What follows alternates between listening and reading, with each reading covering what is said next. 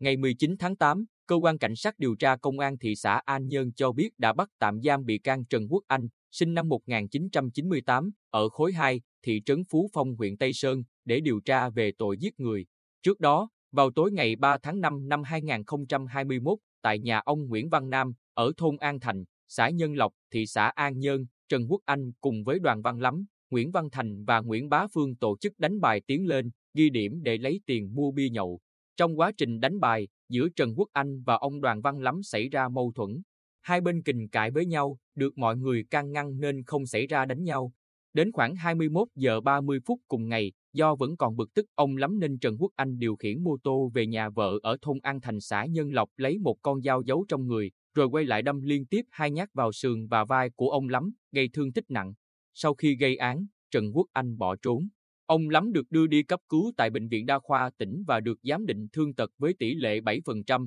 Ngày 16 tháng 6 năm 2021, Cơ quan Cảnh sát điều tra Công an thị xã An Nhơn đã ra quyết định khởi tố vụ án, khởi tố bị can đối với Trần Quốc Anh về tội cố ý gây thương tích. Quá trình điều tra, cơ quan cảnh sát điều tra có đủ cơ sở xác định hành vi của bị can Trần Quốc Anh phạm vào tội giết người nên đã thay đổi quyết định khởi tố vụ án, khởi tố bị can và ra lệnh bắt bị can để tạm giam. Hiện, cơ quan cảnh sát điều tra công an thị xã An Nhơn chuyển hồ sơ vụ án và bị can Trần Quốc Anh đến cơ quan cảnh sát điều tra công an tỉnh để tiếp tục điều tra, xử lý theo thẩm quyền.